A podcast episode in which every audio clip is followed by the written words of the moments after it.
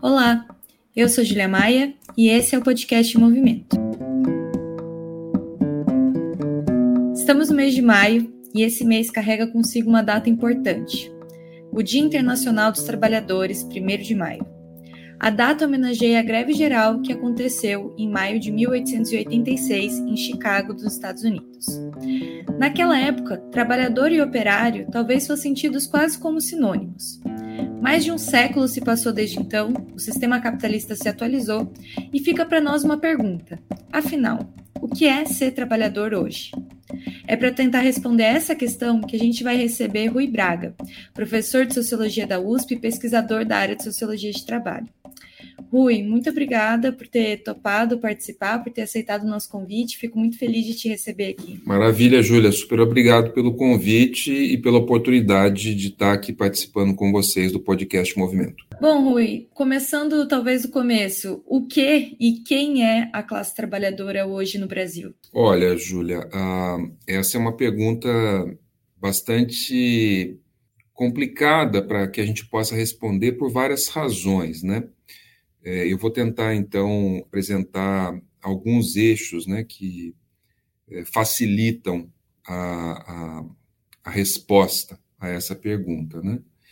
Ah, em primeiro lugar, a gente precisa entender que classes sociais, de uma maneira em geral, né, não são atributos de determinados grupos de indivíduos. Né? Elas não são ah, substâncias propriamente, né, que você pode identificar em alguns grupos e não em outros, né? Classes sociais, na realidade, são relações sociais. E como relações sociais, elas acontecem, né, no tempo e no espaço. Então, elas têm uma história e elas uh, se transformam ao longo do tempo, né? O que caracteriza propriamente a classe trabalhadora vis-à-vis, -vis, né, a, a classe capitalista é o tipo específico de relação social uh, na qual né, os trabalhadores estão envolvidos, né? os indivíduos encontram-se inseridos né? Uh, a partir, sobretudo, da estrutura uh, da sociedade. E essa relação é a chamada relação de luta de classes. Né? Então, a luta de classes entre trabalhadores de um lado e capitalistas de outro, né, ela tem, evidentemente, uma história fluida, quer dizer, ela se transforma ao longo do tempo. E essa luta, ela tem se transformado muito no Brasil dos últimos 20, 30 anos, por diferentes razões. Né? E eu diria que a principal dessas razões é que o capitalismo no país ele, ele foi atualizado, né?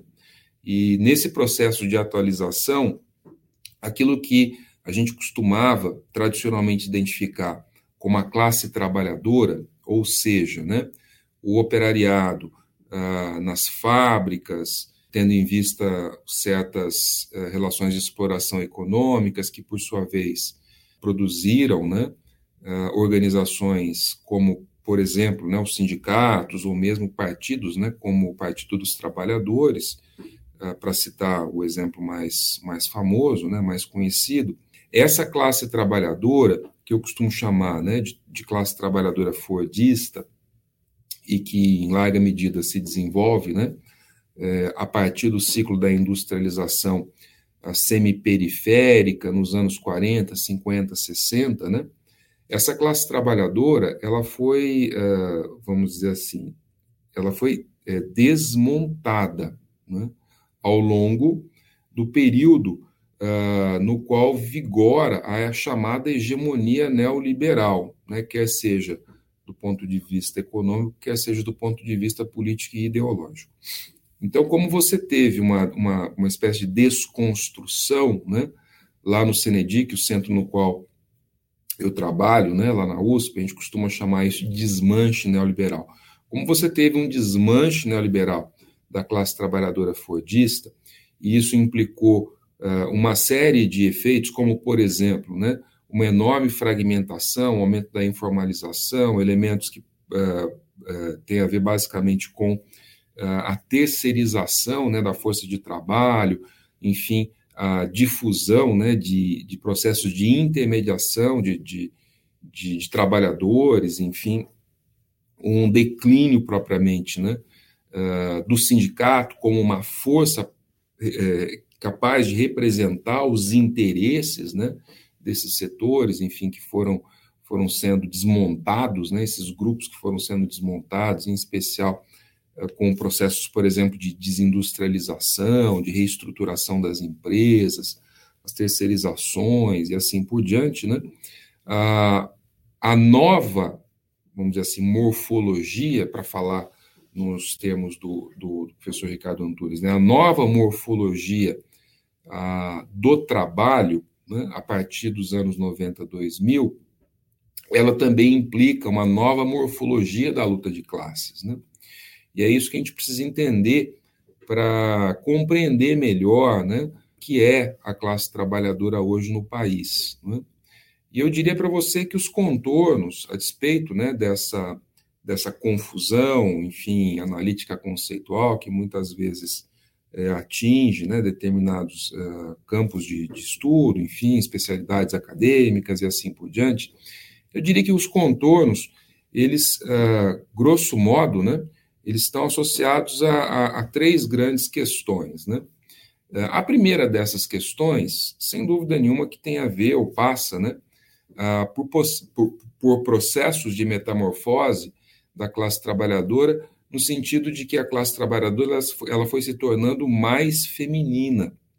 Então, os trabalhadores no Brasil, se antes tinham uma cara, vamos dizer assim, mais masculina, principalmente a cara dos sindicatos, né, os seus representantes e assim, e assim sucessivamente, Hoje em dia, é, a maioria da classe trabalhadora ela é essencialmente feminina, né? ela é formada por mulheres. Né?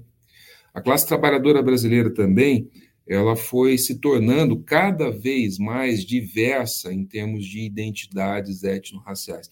Não que não existisse essa diversidade, ela sempre existiu, mas essas diversidades uh, étnico-raciais, enfim, elas foram se tornando mais salientes elas foram se tornando mais presentes, elas, foi, elas foram se tornando uh, mais reconhecidas pelos próprios trabalhadores. Né?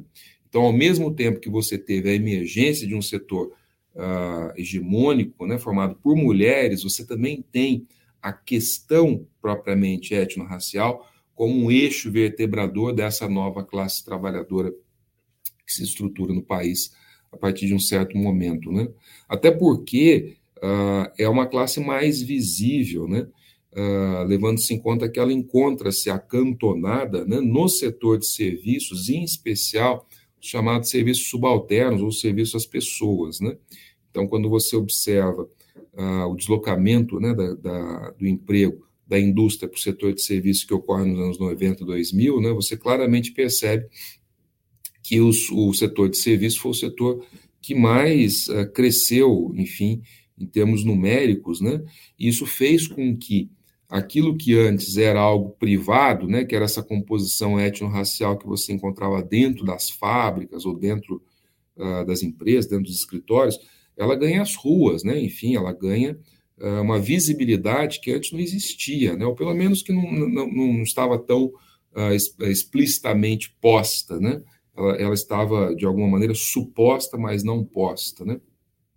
E isso fez com que essa, inter, essa interseção entre, de um lado, né, as questões de gênero, né, as opressões de gênero, e, por outro lado, a opressão racial, né, enfim, a desigualdade, segregação racial, ela se tornasse um eixo, de fato, vertebrador dessa nova classe trabalhadora. Né? Como eu disse, é uma classe trabalhadora, digamos assim, é, acantonada né, no setor de serviços, isso afasta essa classe da representação sindical, porque o setor de serviços é muito mais difícil de se representar, de se organizar sindicalmente do que a indústria, por exemplo, né? tradicionalmente falando. Os sindicatos que atuam no setor de serviços são sindicatos mais frágeis, né? menos representativos, né?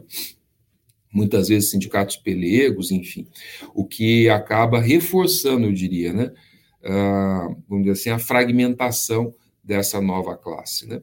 Ah, e, eu, e, e, finalmente, né, enfim, do ponto de vista morfológico geral, ah, é uma classe mais informal, né, ou seja, menos protegida né, pela legislação trabalhista, mais distante dos direitos, né, dos direitos sociais, dos direitos trabalhistas, em especial mais distante dos direitos previdenciários.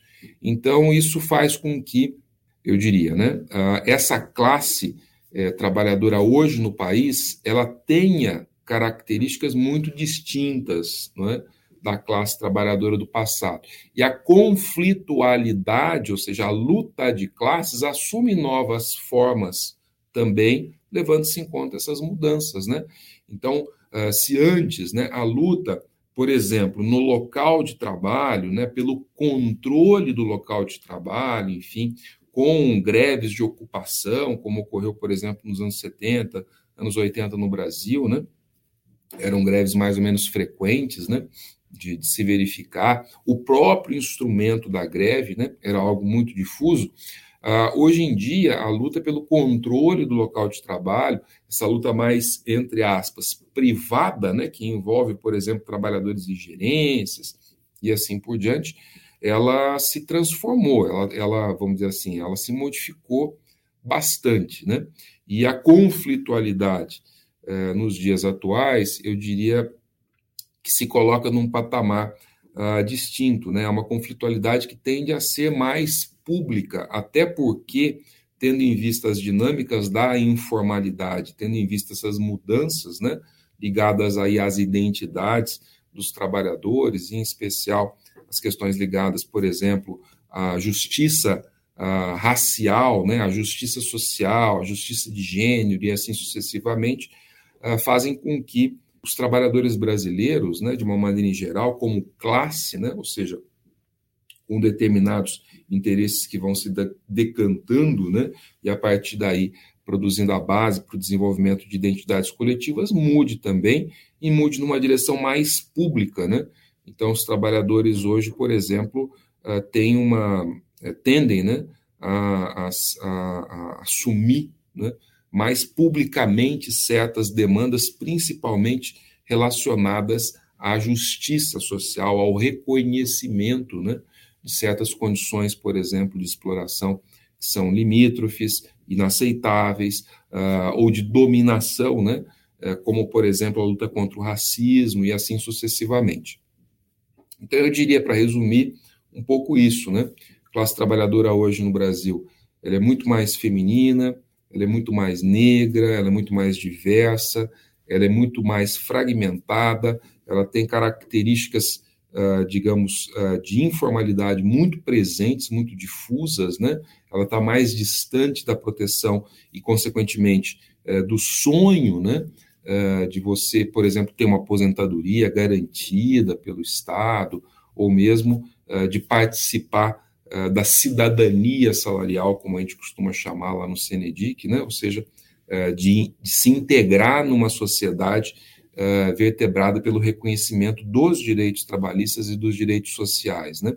Então, é uma classe trabalhadora vivendo em condições muito mais inseguras, né? nesse sentido, e que tende a endereçar as suas demandas, né? tende a interpelar, por exemplo, o Estado, os governos, tende a se manifestar nas ruas, né? ela é uma classe trabalhadora mais jovem, ela tem, uh, digamos assim, uma presença na cidade, né? que torna, dizer assim, as questões ligadas à cidade mais sensíveis, por conta, inclusive, da circulação, né? que, que ela é obrigada a realizar todos os dias para ir para o trabalho, enfim, saindo das periferias para o centro das cidades, onde normalmente os empregos do setor de serviço se, se, se, se concentram. Né? Então, essa, essas são as principais características. Eu, eu só para ilustrar, né, enfim, muitas vezes a gente identifica, por assim dizer, uma categoria, um tipo de trabalhador, como sendo aquele que, de alguma forma, sintetiza né, as principais características tanto da classe trabalhadora quanto do processo de conflitualidade classista durante certos momentos da história. Né? Então, se o trabalhador metalúrgico, de fato, é, imigrante que veio, né, que chegou, enfim, em São Paulo, nos centros é, industriais do, do, sul, sudeste do país, vindo das cidades do norte, das cidades do interior, das pequenas uh, cidades, enfim, esse, esse trabalhador, ele era uh, i, é, imediatamente identificado como, por exemplo, trabalhador na indústria da construção civil e depois se transformava em trabalhador metalúrgico ao longo, por exemplo, dos anos 60, 70, até os anos 80, né? A partir dos anos 90, Isso muda, né? Ah, com os anos 2000, a era Lula, né? Eu, eu costumava dizer que o, o principal, né? O tipo de trabalhador, trabalhadora é, que você poderia identificar como correspondendo, por assim dizer, às, às uh, características, né? do trabalhador lulista era a operadora do telemarketing, né? Tinha muitas características que sintetizavam, por assim, por assim dizer, trabalho naquele período dos anos 2000, começo dos anos 2010, né? Com o advento da crise, em especial com a crise de 2015-16, desemprego, subemprego, informalidade, né? E com também a chegada, principalmente, dos uh, desses grandes fundos de investimento, né? É, colocando é, capital é, no setor de, de tecnologia, em especial nessas startups aí que se multiplicaram pelo mundo afora depois da crise de 2008. Uh, ah, hoje eu diria para você que uh, o trabalhador, a trabalhadora que mais se destaca como essa síntese, né, uh, de uma classe é o, o, o pessoal que trabalha, é o trabalho plataformizado, o pessoal que trabalha com aplicativos de entrega, por exemplo, ou com aplicativos de, de de transporte, enfim, uh, são esses jovens, por exemplo, que a gente vê nas ruas né, dos, dos principais centros urbanos do país, uh, ou sobre uma bicicleta, ou sobre uma moto, enfim, fazendo entregas, né? Então é um pouco aí essa a dinâmica que a gente observa, né, do ponto de vista das mudanças da, e das metamorfoses da classe trabalhadora nos últimos 30, 40 anos. Um baita, um baita resumo e caracterização que você fez, e você comentou sobre como as características que a classe trabalhadora brasileira tem hoje também são reflexos de um processo de políticas neoliberais que desmancharam um perfil anterior de, de classe, né? E eu queria te perguntar quais são exatamente essas políticas, o que, que tem de novo no neoliberalismo que, que corrói um pouco o perfil de classe trabalhadora que tinha até então, e como que isso, como que hoje a classe também se identifica, ela consegue se identificar ou tem dificuldades nisso? Não, sem dúvida. uma mudança é, absolutamente fundamental para que a gente entenda propriamente né, as metamorfoses da classe trabalhadora hoje essa transição, grosso modo falando, né, uh, do Fordismo do pós-Segunda Guerra Mundial, ainda que fosse com características periféricas, como é o caso brasileiro, né, para o neoliberalismo dos anos 80 em diante. Né. E isso fez com que a própria estrutura econômica se ajustasse ela, e ela se modificasse, ela se transformasse. Né. Então, se durante, por exemplo, a era Fordista, né, uh, grosso modo aí associada a, a, aos 30 anos gloriosos do pós-segunda guerra, né? enfim, eu não gosto muito dessa expressão, mas só para só simplificar um pouco o raciocínio, né? a, a, vamos dizer assim, as relações de exploração econômicas que se, que se desenvolvem no interior né, dos locais de trabalho, em especial nas fábricas, né, uh, sem dúvida nenhuma, que eram hegemônicas, despeito de não serem é, as únicas, né, ou seja, a, acumulação capitalista, né, sob a égide do Fordismo, né, era uma acumulação que se dava sobre a base da exploração econômica da força de trabalho em locais como, por exemplo, as fábricas, né?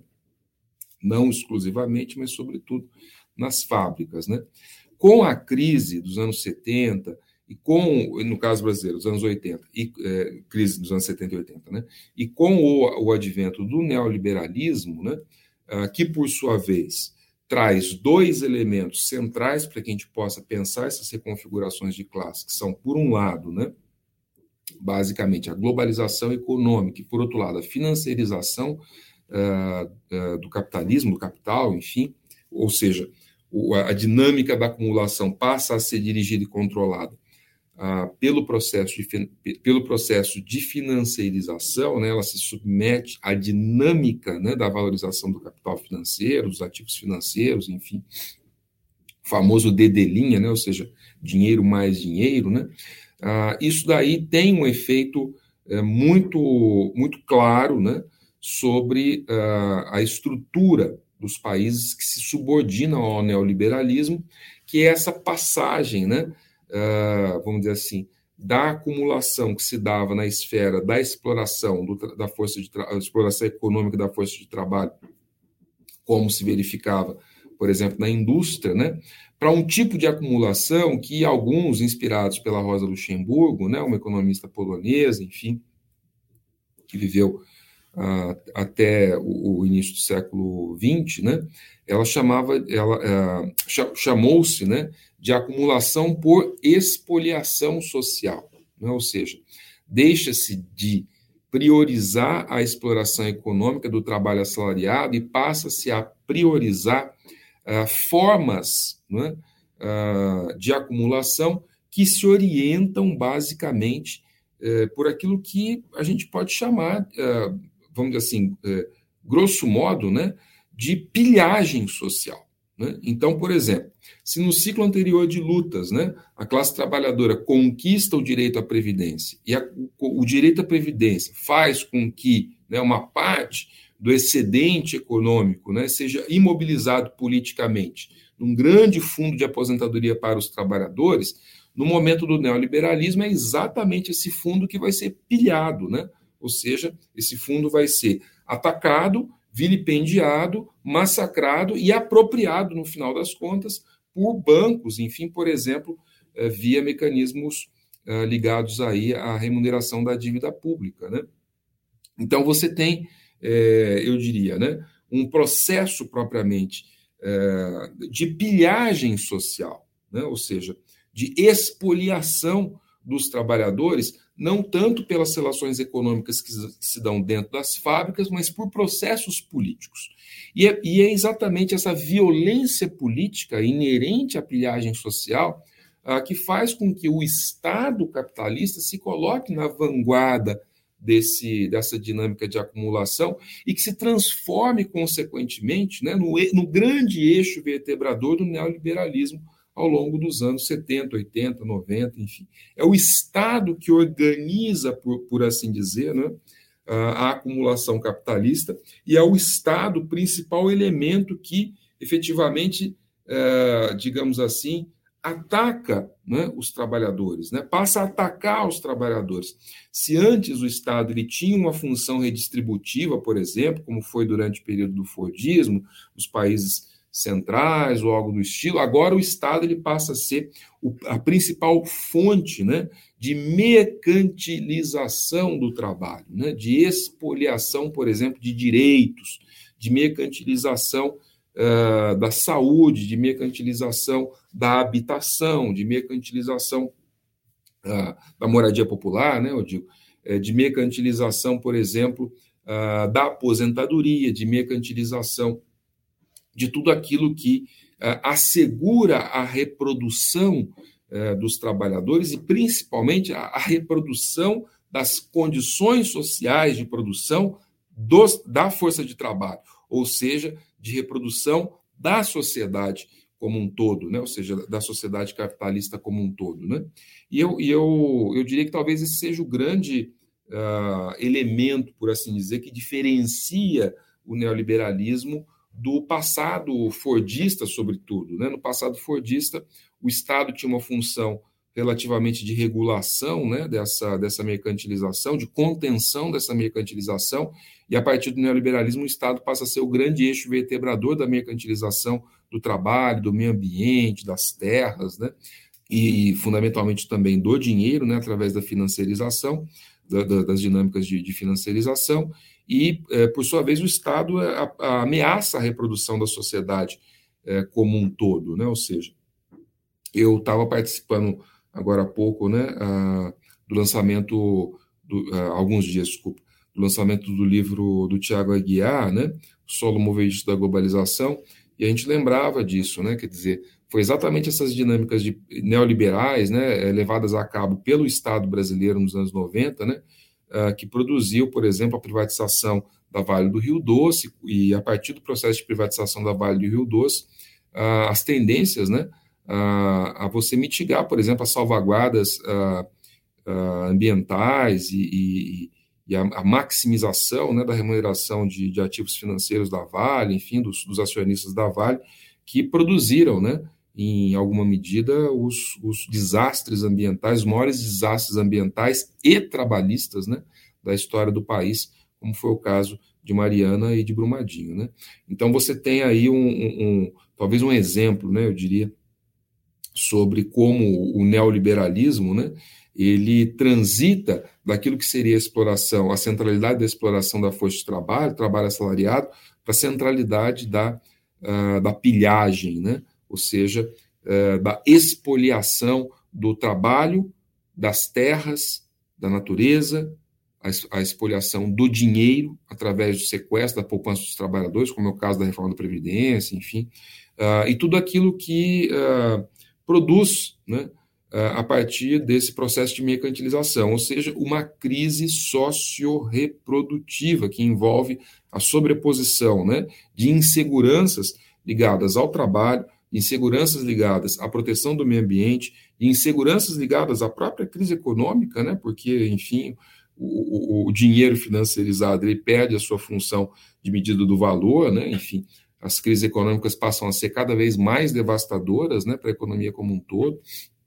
Haja vista que a economia mundial ainda não se recuperou da crise de 2008, né, só para citar um exemplo. Uh, enfim, isso tudo uh, tem uh, produz, por assim dizer, um outro tipo de sociedade, né? e um outro tipo de sociedade que convive, por exemplo, entre outras coisas, com níveis absolutamente inaceitáveis de violência política, de violência social, de degradação socioambiental, mudança climática, insegurança, estresse do trabalhador, uh, compressão das rendas, aumento das desigualdades entre as classes sociais, concentração de riqueza na mão de muito poucos, né? ou seja, tudo aquilo que uh, faz com que a sociedade neoliberal seja esse verdadeiro pesadelo né? sociológico, sociologicamente falando, esse pesadelo né? uh, que nos assombra a todos e a todas, né? Toda essa história que você conta parece que o Estado neoliberal ele é a ilustração mais evidente, talvez, que a gente já teve até hoje, do que o Marx falava do Estado enquanto balcão de negócios da burguesia, né? Desse Estado que perde a vergonha, digamos assim, de, de fazer as suas negociações é, na luz do dia. E falando em Marx, e para a gente já ir se encaminhando para encerrar, na verdade, é, digo falando em Marx porque, além de compreender o capitalismo, a classe trabalhadora, Marx foi uma pessoa que tentou também pensar na organização, na mobilização, em como né, superar também isso. E, e eu queria encerrar com isso, te perguntando quais são os desafios que você vê para a organização e para a mobilização dessa nova classe trabalhadora no Brasil, mas também internacionalmente, porque você pode comentar mais sobre isso, de que maneira que esses sintomas, esses, essas características que tem na classe trabalhadora brasileira, de uma certa forma, o neoliberalismo né, também, também esteve presente no mundo como um todo, e também deixou aí seus, seus rastros de devastação. Mas queria saber um pouco sobre isso, assim, de como que a gente pode avançar no processo de organização, quais são os desafios para isso? Olha, sem dúvida que uh, quando a gente observa, né, por exemplo, uh, o padrão de agitação trabalhista, se a gente, se a gente pensa em luta de classes, né, uh, muitas vezes a gente associa uh, a luta de classe, a luta da classe trabalhadora e a organização da classe trabalhadora uh, a um certo padrão de agitação trabalhista que, grosso modo, né, a gente pode chamar de fordista, só para simplificar um pouco, né, que é aquele padrão eh, muito ligado né, à negociação coletiva do valor da força de trabalho com todos os conflitos que isso envolve, né? porque as empresas, enfim, elas avançam sobre os direitos dos trabalhadores, elas têm interesse em aumentar, enfim, o nível de exploração da classe, os trabalhadores defendem as suas condições de subsistência, de vida, de trabalho, né? enfim, suas condições de segurança dentro do local de trabalho, e assim por diante, através de, de diferentes formas de mobilização coletiva, sobretudo sindicatos, né? E eu diria que isso daí é, é algo uh, que não desapareceu por completo, evidentemente, né? A gente ainda tem essa dinâmica presente em muitos, em muitos lugares do mundo, enfim, também no Brasil, né? Ou seja, os sindicatos ainda são uh, importantes nesse sentido, né? Como, como elementos vertebradores do conflito trabalhista, do, da luta de classes, né? Num país como o nosso, enfim. Uh, no entanto, esse padrão, né, como padrão hegemônico, né, ou seja, hegemônico não no sentido de que ele ele foi é, globalizante, totalizante, ou ele esgota né, as demais formas é, de conflitualidade classista uh, existentes né, na história do desenvolvimento da formação da classe trabalhadora no Brasil. Mas ele era hegemônico porque ele apontava numa direção, né, que era a direção, por exemplo, da formalização do trabalho, do fortalecimento dos sindicatos, das formas propriamente reivindicativas, em especial né, a formação de, de uma central única dos trabalhadores, de um partido dos trabalhadores, enfim, que está muito ligado, né, tanto a CUT quanto o PT tá, é, estão muito ligadas né, a esse padrão chamado padrão fordista de agitação trabalhista, né, enfim, muito concentrada aí no local de trabalho, nas fábricas, no, enfim, na industrialização e assim por diante. Né. Ah, esse padrão ele deixou de ser hegemônico e ele foi desconstruído, né?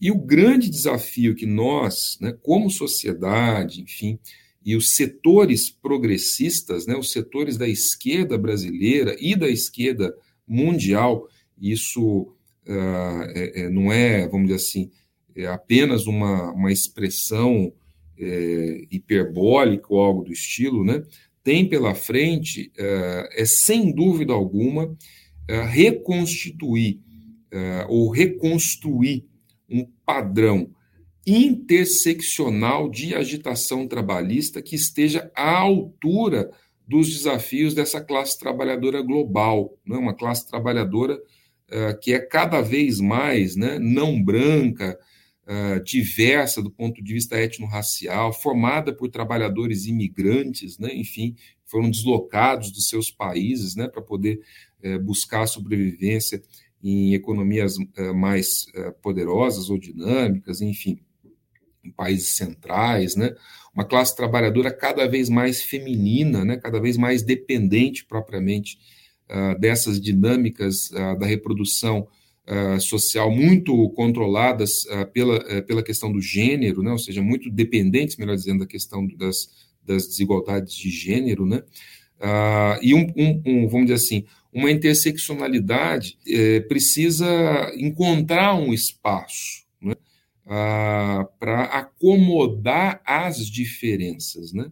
Então, quando você observa mudanças né, nesse padrão de agitação trabalhista conforme né, eu tenho elencado aqui, enfim, uh, e a gente observa, por exemplo, que a partir dos anos 2010, em especial a partir de 2011, né, você teve uma erupção mundial, global, né, uh, de jovens nas ruas, né, jovens que, por sua vez, uh, não não se ligavam, não se vinculavam propriamente a sindicatos, a despeito de que em muitos países né, contaram, esses jovens contaram, essas, essas insurgências plebeias contaram com o apoio de sindicatos, né, é preciso que se diga também, mas essa, essa, esse padrão é, novo, né, que interpela, por exemplo, o Estado em, é, em, em detrimento das empresas, né, que exige questões muito mais ligadas à justiça social do que, por exemplo, uh, exclusivamente a, um, algum tipo de benefício trabalhista, né? Esse novo padrão uh, ele tem a ver sim é, com a diversidade da classe trabalhadora hoje tomada, pensada é, globalmente, né? Mas ele tem, ele tem também igualmente a ver com aquilo que há de comum a essas opressões que foram se acumulando, né? As opressões, por exemplo, ligadas a questões de gênero, racial, as, as questões raciais, questões ligadas a opressões nacionais, né? É, a gente está no meio de uma guerra né, da, da, da, Rússia, uma guerra de ocupação da Ucrânia pela Rússia, né? ou seja, está ligado a essas questões uh, nacionais, né? enfim, das opressões nacionais, opressões dos povos, né? e isso tudo uh, precisa encontrar uma guarida né? Uh, na, nas, nas formas de reivindicação trabalhistas, né? É, que é, ocorrem, continuam ocorrendo mundo afora. Né? Então, ah, quando a gente pensa, é, por exemplo, em greves hoje em dia, né? A gente tem que pensar, a gente tem que estar muito, muito atento né? a, a essa, a essa questão, ou seja, não se faz mais greve hoje em dia reivindicando exclusivamente um benefício trabalhista. Você tem que envolver as comunidades. Você tem que envolver a luta das mulheres, você tem que envolver a luta uh, das periferias, você tem que envolver dimensões, por exemplo, ligadas à luta dos trabalhadores sem teto. Você tem que, você tem que envolver questões ligadas à solidariedade daqueles que não têm direitos, né?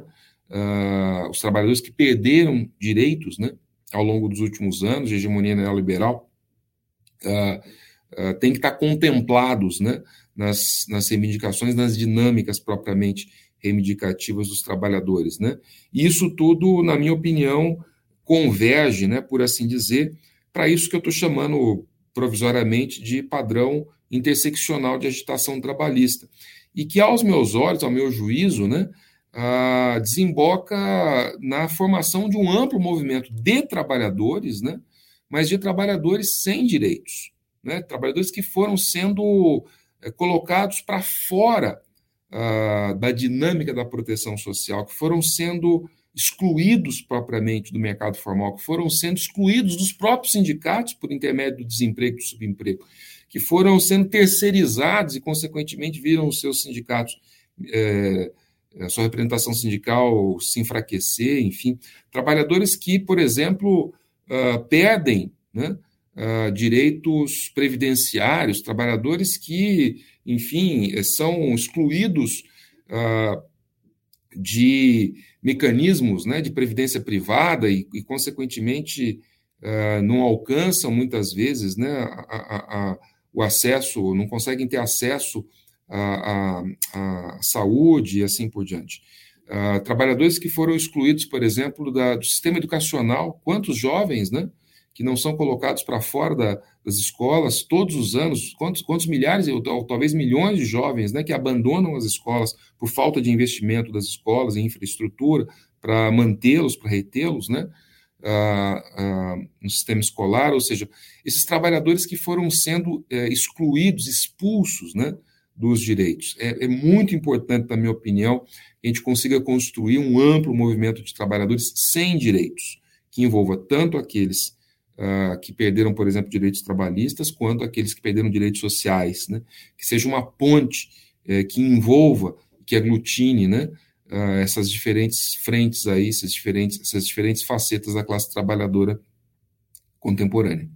Muito interessante te ouvir, Rui, muito interessante pensar por essa perspectiva, porque se de uma certa forma a categoria não unifica mais, as categorias foram muito desmanchadas, os sindicatos perderam muito muitos do papel que já tiveram antes, é, a crítica também ela consegue ser mais totalizante, né? Se, se, o problema é a ausência de direitos, então todos nós passamos por isso, né? Muitas categorias ou trabalhadores, enfim, é, é capaz de pensar uma crítica mais totalizante que também não fique tão restrita às pautas sindicais, às pautas locais, para nós que nos reivindicamos marxistas, que pensamos na superação também desse, desse modo de produção capitalista, isso abre também possibilidades, né? De, de se pensar pensar. Então, é, para mim foi muito, muito incrível esse, esse papo contigo, agradeço. Eu sou formada em ciências sociais, então também tenho essa, essa, essa paixão pelo, pelo debate, especialmente da sociologia do trabalho, mas espero que os nossos ouvintes aqui também, também gostem de acompanhar, que eu acho que esse é um debate fundamental e que você faz de forma muito brilhante. Então, muito obrigada. Eu que agradeço, Júlia, pelo convite, pela oportunidade de participar aqui no podcast Movimento e dizer que estou sempre à disposição de vocês. Basta uh, vocês me convidarem para a gente uh, voltar a conversar. Olha que eu convido. então é isso, Rui. Obrigada, obrigada mesmo. Imagina, tchau, tchau. O podcast Movimento é uma iniciativa da revista Movimento e do Movimento Esquerda Socialista. Nos acompanhe também pelo site movimentorevista.com.br. A trilha sonora de Alex Maia e a edição de áudio da Zap Multimídia.